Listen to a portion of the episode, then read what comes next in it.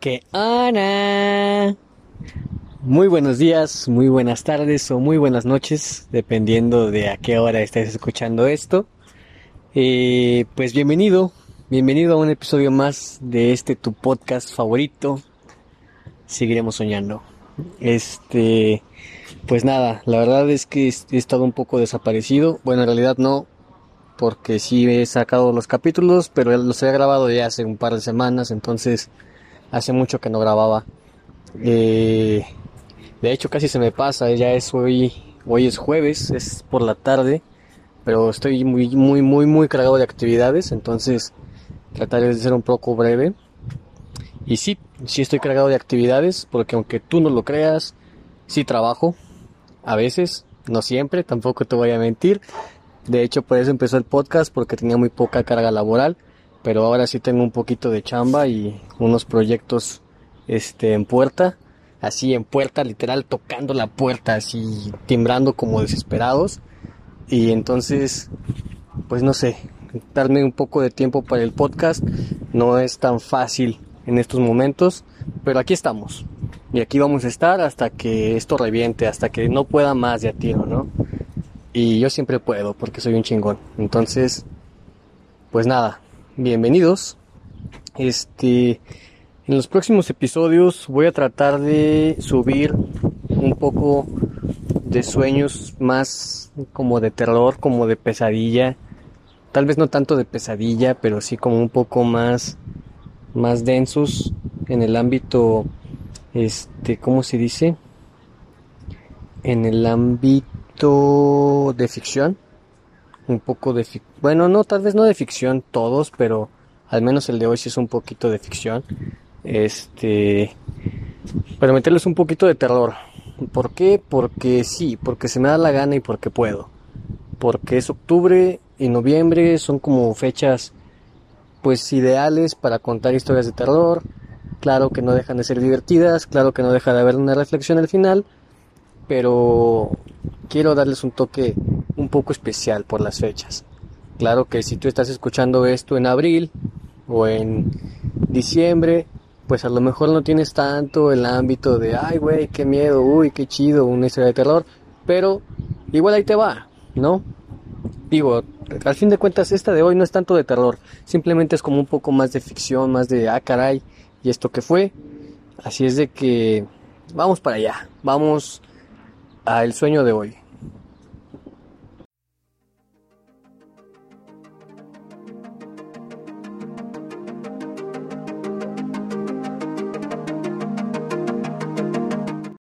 Este sueño comienza con la vista aérea de un campo de batalla. Es un campo de batalla interestelar entre dos especies diferentes. Yo pertenezco a una raza tipo colmena, todos estamos como interconectados y peleamos contra una raza de alienígenas muy, muy, muy grandes que parecen como, como insectos, como chinches gigantes, están todos regordetes, cubiertos de espinas y escupen una saliva ácida que nos mata por montones. Y el hecho de ser una raza de tipo colmena, este, hace que todo sea muy fluido con la gente que pelea a mi lado. Somos muy organizados, sabemos lo que el otro está haciendo, hay una comunicación muy natural y muy directa, o sea, no hay malentendidos, no hay como es, confusión al momento de pelear, ¿sabes? Si alguien está cansado, ese alguien es suplido por alguien más, ese alguien recibe el apoyo necesario. Es muy, muy natural para nosotros estar juntos peleando, porque es lo que hacemos desde siempre. Es una guerra salvaje, pero siempre lo hemos hecho. Y sin embargo también es muy feo porque cada vez que vemos caer a alguien, lo sentimos muy cercano por esta naturaleza de colmena que tenemos. Y, es feo, es, es duro para nosotros emocionalmente. E incluso si hay alguien muy cercano a ti, es doloroso incluso físicamente, tú sientes cuando esa persona está herida o cuando esa persona muere. Y eso está bastante interesante en este sueño.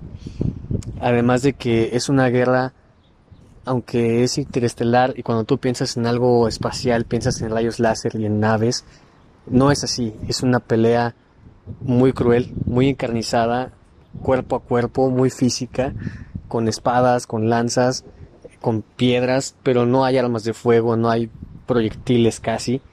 Por lo tanto es bastante cruel. Este en mi en mi raza existe una reina que a fin de cuentas pues es la que lleva la jerarquía y las decisiones de toda de toda mi comunidad, de toda mi gente. Ganamos esta guerra.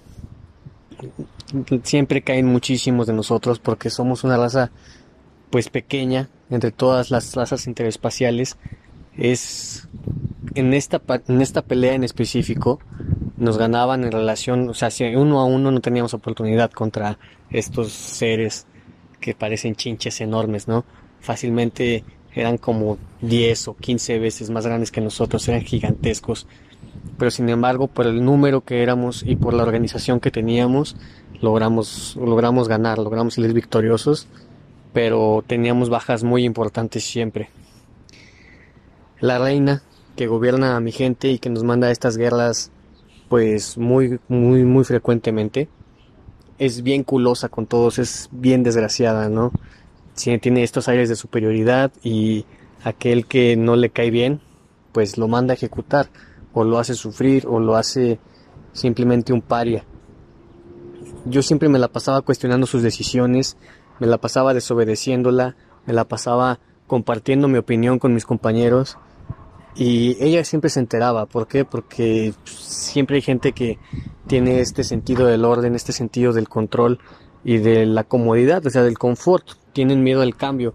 Entonces, yo al cuestionar las cosas siempre era señalado, era identificado y pues ella ya sabía quién era, por lo que siempre me ponía en primera línea de ataque en las guerras era una persona que tenía muy buenas relaciones con los demás, por lo que no podía simplemente mandarme a matar, sabía que eso podría ser incluso en una sociedad de colmena, pues algo que podría causar disturbios.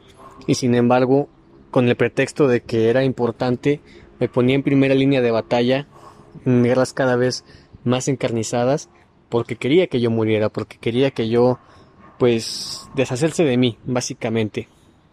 Sin embargo, yo no muero en, las, en, esas, en esas guerras. Yo simplemente me rifo porque soy un chingón. Y cada vez, en cada guerra, me hago más fuerte y me hago de más compañeros. Porque claro que no existe, no existe como esa camaradería que tienes con alguien hasta que llegas a los golpes con esa persona, hasta que compartes el calor de, una batalla, hasta que no sientes en peligro tu vida y se la confías a esa otra persona. Entonces mucha gente empieza a hacerse muy cercana a mí por esta naturaleza de, que compartimos muchos vínculos, tanto por la batalla como por nuestra fisionomía. Este, entonces, cada vez que gano yo más adeptos, la reina me tira más mierda y es más culera conmigo y me manda a vivir a un lugar súper horrendo. Y sin embargo, yo en lugar de agüitarme, yo en lugar de decir ya valió madre, pues soy un paria, recuerdo que vivía como en unas favelas. O sea, pasé de vivir de la zona más alta de la ciudad a que me mandó a vivir a las favelas. Y en las favelas, pues la gente me reconocía y decían, ah, güey, tú eres, vamos a ponerle mi nombre, vamos a decir, tú eres Quiñones, tú haces esto, tú haces aquello, tú nos ayudaste a salir de esto. Entonces, yo en lugar de, de agüitarme, obviamente me agüitaba porque me quitaban del lugar en el que estaba, me quitaban ciertos privilegios, pero me hacía más cercano a las personas que me rodeaban, en este caso en las favelas, y, trabajaba con ellos para mejorar la comunidad, para mejorar el lugar en el que vivíamos, para organizarnos mejor. Y te das cuenta de que a veces las personas más desesperadas son las que más te escuchan, son las que pues tienen esas ganas de cambiar las cosas, de, que las cosas sean diferentes para ellos. Entonces, al darse cuenta de que no me rindo, de que no va a disuadirme castigándome, de, que no voy a morir en una batalla, la reina decide que ella misma me va a matar. Sin embargo, por nuestra relación de colmena que tenemos, como que todos compartimos un poco los pensamientos y con meditación podía llegar a conocer lo que querían las demás personas. Y obviamente yo por cuidar mi integridad física y existencial, pues me preguntaba mucho qué hacía la reina, qué pensaba la reina y qué iba a hacer, qué quería hacer, tanto por las próximas peleas que nos iba a hacer pelear, como por los planes que tenía personalmente contra mí. Así es de que me doy cuenta de que la reina pues me iba a matar, quería matarme en algún momento.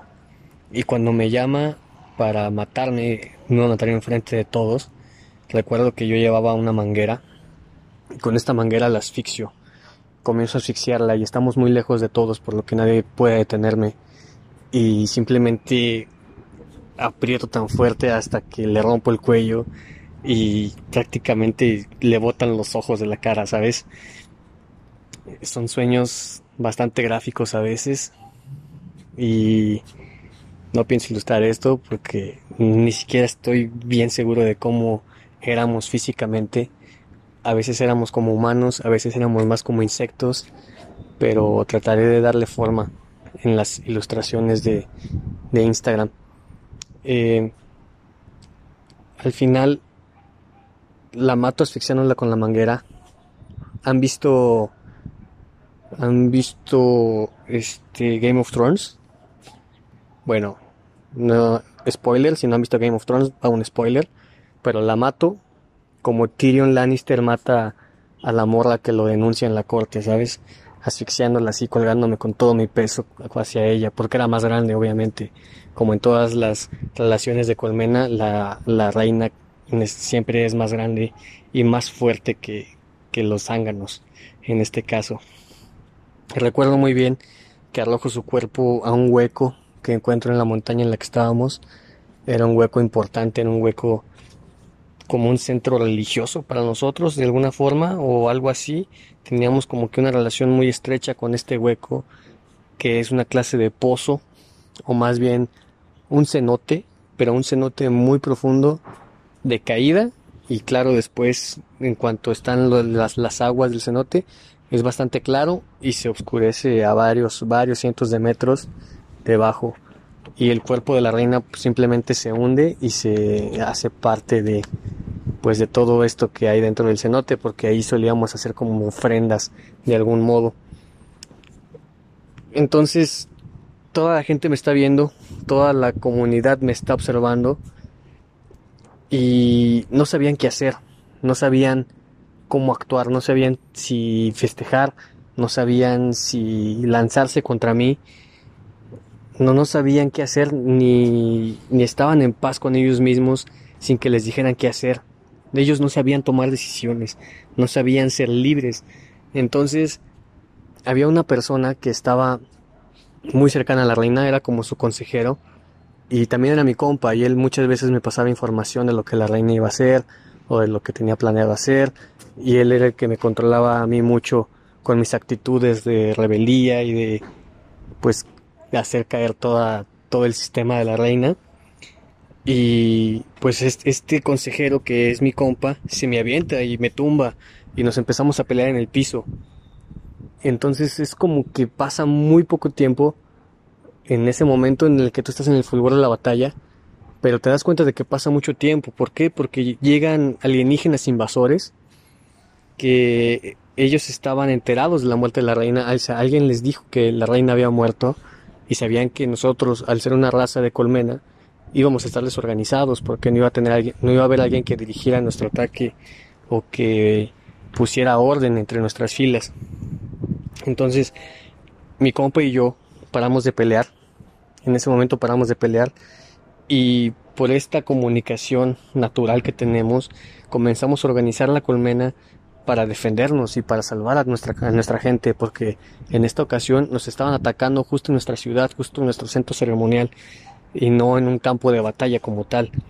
Entonces comienza una, una muy, muy cruel batalla, una guerra encarnizada, rápida, muy rápida, de menos de un día, pero era, eran alienígenas que intentaban aplastarnos porque nunca habían podido dominarnos y sin embargo ahora que teníamos reina se lanzaron con todas sus fuerzas para destruirnos de una vez por todas.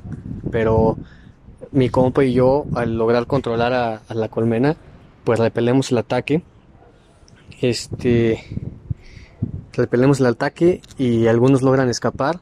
Nosotros estamos bastante malheridos hay muchos, muchos caídos en, en el terreno y en cuanto se van, aún llenos de sangre, aún cansados, aún con muchos heridos a nuestro alrededor, mi compa me da un puñetazo, me da un puñetazo en la cara y, y yo tranquilo y sin pelear me levanto y entonces le digo, puedes morir o matarme tratando de vengar a una reina que trataba a todos como basura y además vivía humillándote, mandaba, nos mandaba a la guerra sin sentido, simplemente por el placer de ver la batalla y pues puedes tratar de vengar a esa persona que en realidad nunca te estimó ni un carajo y simplemente te tenía cerca porque eres bastante inteligente, porque no eres este como los demás, porque piensas diferente o puedes agarrar el pedo. O sea, si ella se murió, güey, ella está muerta y tu gente no sabe qué hacer. Tu, gente está perdida y nos están atacando por todos lados. Tu gente confía en ti, güey, porque más de una vez tú le salvaste la vida cambiando las ideas de la reina. Porque cuando tuvieron sus mejores tiempos era cuando la reina seguía tus consejos. Entonces, si no me matan entre todos ahora, es porque saben que tengo razón, saben que la reina debía morir, saben que la reina nos trataba como basura y que no queríamos vivir así. Sin embargo, saben que si tú les dices que lo hagan, me van a matar, güey. Porque creen en ti, porque confían en ti y porque saben que yo no quiero estar aquí, güey. Porque saben que yo no quiero estar aquí y que tú sí. Y saben que, que podría ser un gran líder. Te quieren a ti como líder. Y a lo mejor tú no quieres ser un líder, pero ya sabes, es la mejor cualidad de un líder, la primera que debes tener. No querer ser el líder, no querer el poder. Entonces, ¿por qué pelear conmigo, güey? Ella no lo haría por ti. Ella ni siquiera lloraría por ti, güey. No le debes nada. Y tú sabes, en el fondo tú sabes que yo hice lo correcto. Simplemente que agarraste una lealtad muy incondicional que te está cegando, güey. Y estás vengando a alguien que no te quería. Y estás este deseando algo que no era bueno para nadie. O sea, se ¿qué pedo contigo, güey? Entonces él agarra el pedo, como que sí le mueve un poco las ideas todo esto, se aleja un poco y nos comenzamos a organizar comenzamos a seguir hablando, se pasamos de los golpes a la charla y empezamos a organizar todo el desmadre que nos dejó la guerra, todo ese ataque final que nos habían lanzado. Cuando están todos a salvo, cuando los heridos están a salvo, están estables, eh, mi compa se va con todos los de, los de la colmena, con todos los zánganos, con toda la gente que vive, con los ricos, con los pobres, con los guerreros, con toda la gente de su mundo, porque nuestro mundo pues ha quedado bastante dañado, bastante destrozado, y nos despedimos. Ellos van a buscar un nuevo mundo. Eh, lo platicamos bien, recuerdo que lo hablamos bien, y ellos buscarían un mundo deshabitado, un mundo ideal. Tenemos la tecnología para viajar mucho, mucho tiempo y, y buscaremos sin tratar de dominar o de conquistar a otros como intentaron hacerlo con nosotros, porque decidimos dejar de ser una raza guerrera.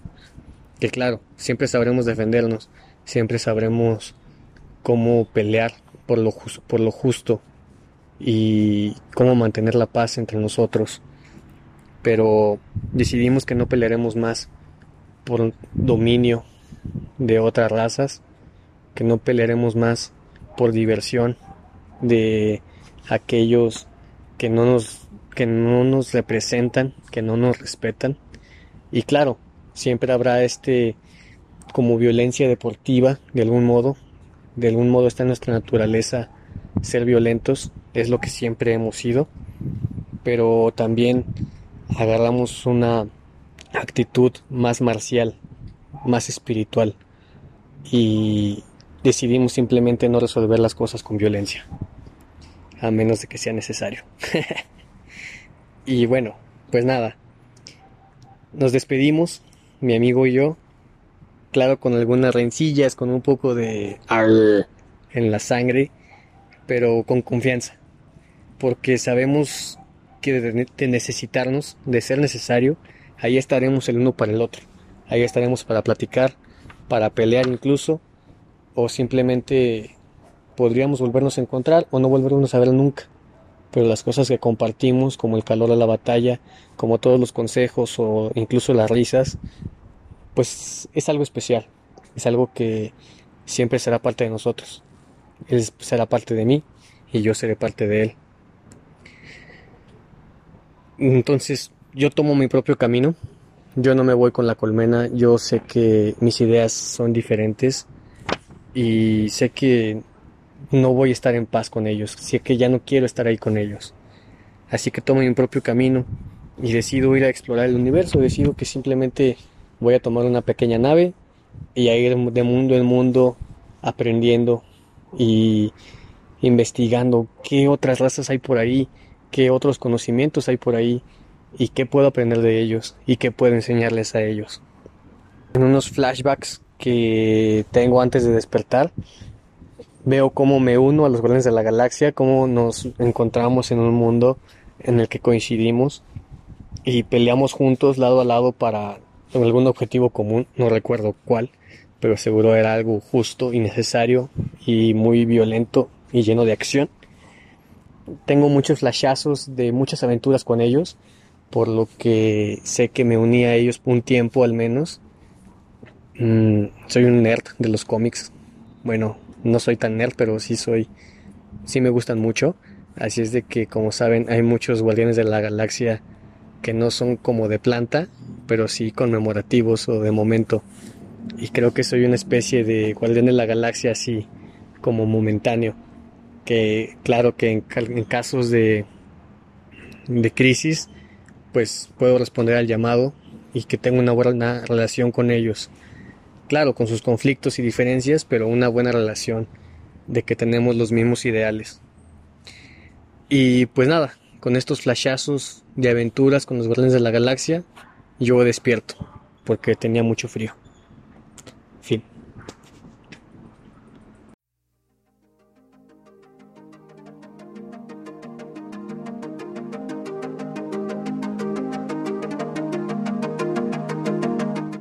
Y bueno, aquí está el capítulo de esta semana.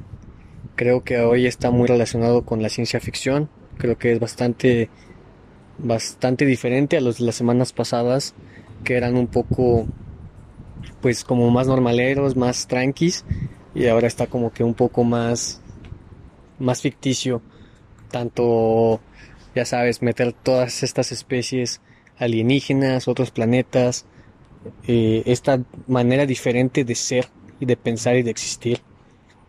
Que bueno, entremos en la reflexión. ¿Qué es lo que yo me quedo con la reflexión de todo esto?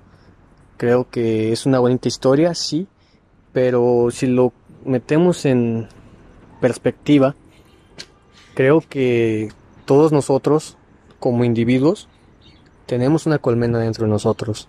Tenemos pues muchas partes de nosotros diferentes, que sí son parte de nosotros, que sí somos nosotros mismos, pero vamos, me refiero a que pueden ser muy diferentes y que creo que debemos dominar y, cuestionarlas, cuestionarnos nosotros mismos, o sea, sin no permitir que una sola de nuestras emociones, de nuestras ideas o de nuestras formas de ser nos domine.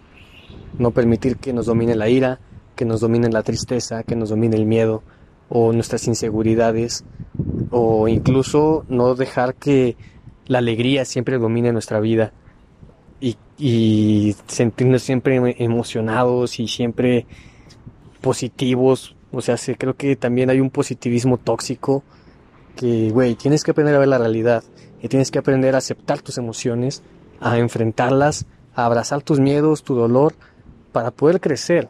¿Sabes? No, no, sí, todo tiene un lado positivo, todo puede ser algo que nos agregue, que nos sume, pero también hay que aprender a ver y sentir que no siempre se siente bien uno y que a veces uno no ve el camino, no ve el lado positivo de las cosas.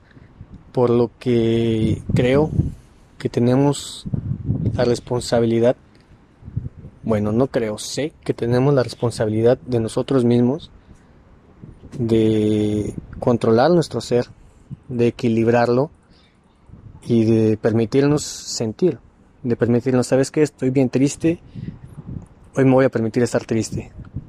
Y vivir tu tristeza y desahogarte y llorar y gritar y hacer lo que tengas que hacer. Pero tampoco quedarte siempre en la tristeza. Y salir de ello y decir, ¿sabes qué? Suficiente tristeza, gracias. Eh, pues ya, vamos a seguir. Vamos a ver qué sigue. Que siempre seas este miembro que cuestiona a los demás.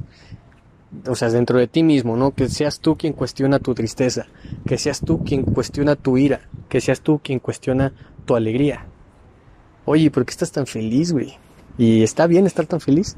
Por lo general está cool estar feliz, es muy chido estar feliz. Pero también creo que, que a veces yo sé que, por ejemplo, yo personalmente, a veces tengo que meterle muy, mucho freno de mano a este, a este volar, a este imaginar ideas, a este idealizar, ¿sabes? Creo que esa es, pues sí, una gran virtud, pero que llega a ser algo que puede causarme mucho daño idealizar mucho a las personas, idealizar mucho un plan. Y a veces sí soy demasiado confiado con las sobre todo con las personas. Y muchas veces me trae muy buenas sensaciones, muy buenas experiencias. Y créeme que cuando una cuando confías en una persona, esa persona lo siente. Y, y es genial ver que esa persona pues cree en ella porque tú crees en ella, pero también puede ser una carga para esa persona también puede ser como que ya, güey, déjame fallar, déjame ser, déjame ser este mortal, güey, o sea, se deja de idealizarme tanto y puedes tú sin quererlo eh, afectar a las personas. Entonces creo que también yo he aprendido a cuestionar mi positivismo de esa manera. Em, también, bueno, no solo tu positivismo, cuestionalo todo, cuestiona todo dentro de ti, cuestiona tu tristeza, por ejemplo.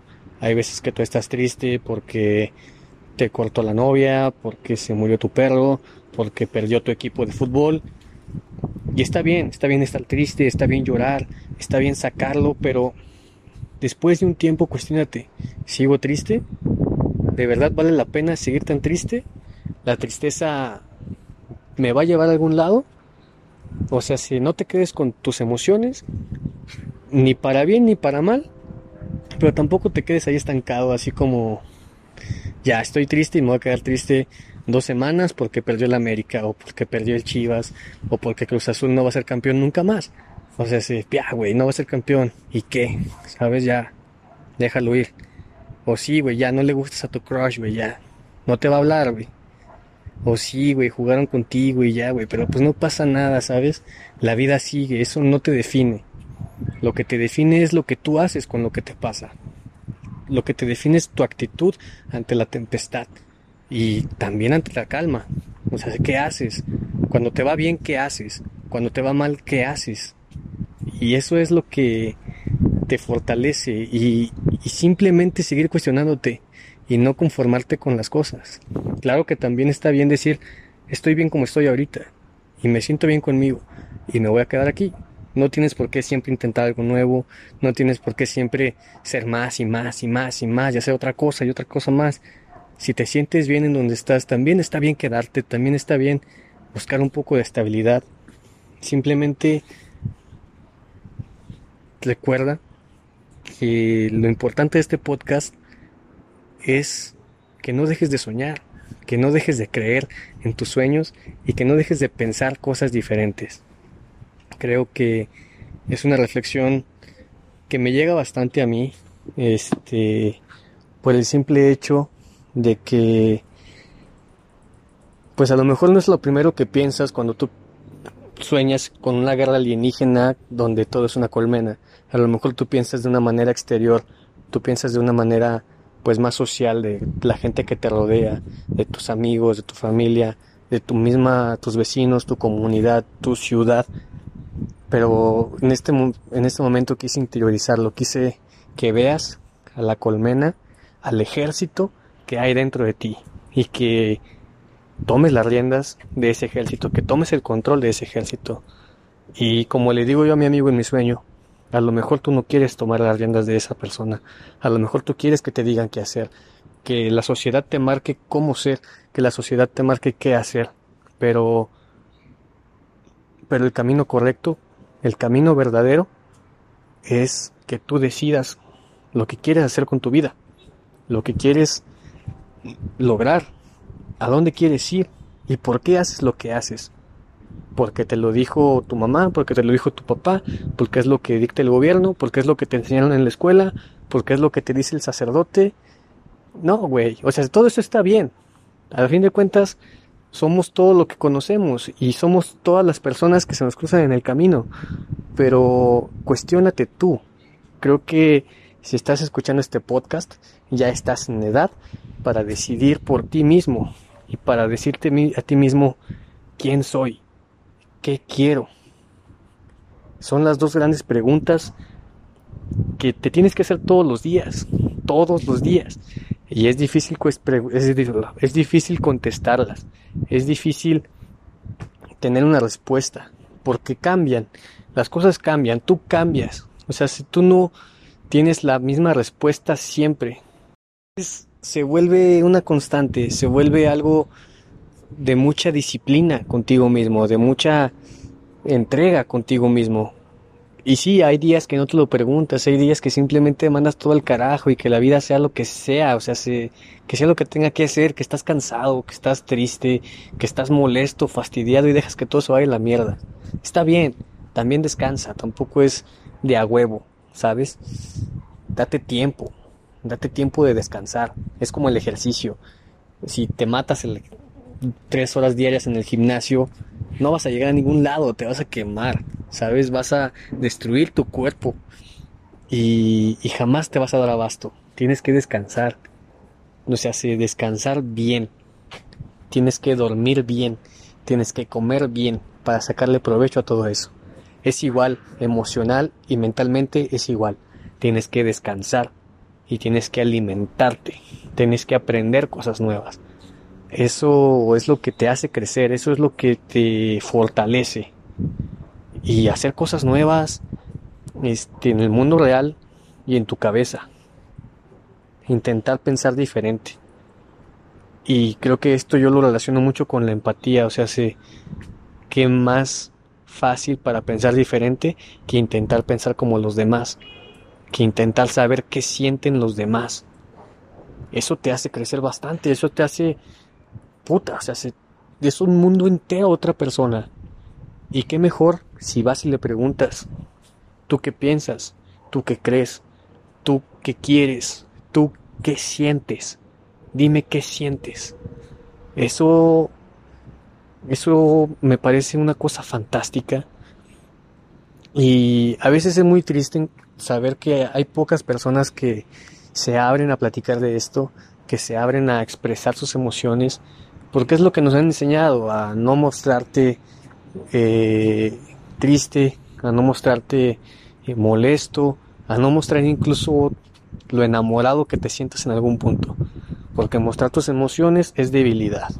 Yo creo que al contrario, yo creo que una persona que es muy emotiva es una persona que enfrenta sus miedos. Todos tenemos miedo y a todos nos dan miedo diferentes cosas, pero creo que algo que muchos comparten y que no se dan cuenta o ni no quieren aceptar es que tienen miedo de sentir, tienen miedo de ser juzgados por lo que sienten.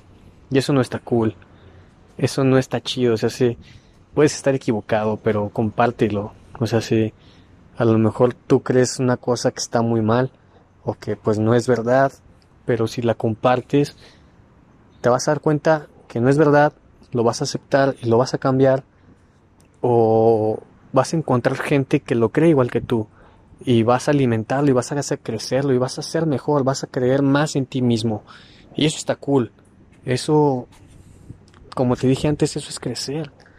Y, y pues nada, tampoco quiero alargarme mucho este, en este pequeño sueño que es pura, pura matazón, pura guerra y pura violencia. Cuando la referencia que hago pues es personal, es interna, es toda esta revolución que pasa dentro de ti. ¿Sabes? Esta guerra constante de diferentes especies, de diferentes seres que son muy diferentes, pero que tú tienes que aprender a dominar, a controlar y a comunicarlas entre ellas. Sabes, como que saber quién manda, demostrarte a ti mismo quién manda, dominarte a ti mismo. Y obviamente no es de, ah, sí, ya alcancé la iluminación y estoy iluminado. No eres Buda ni nada por el estilo, güey. Incluso Buda también desea su trabajo. Incluso Jesus Christ perdió los estribos, este, cuando le volvieron un mercado a su templo.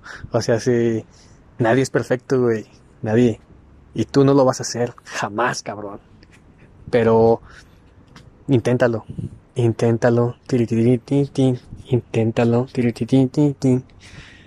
Vas a ver que, que puedes crecer mucho y pues nada, creo que me voy a despedir ya porque también creo que le estoy dando muchas vueltas al asunto y tengo trabajo. Así es de que nos vemos. Recuerda que no importa lo que pase en este mundo, no importa qué tan mal, qué tan bien te sientas, siempre seguiremos soñando.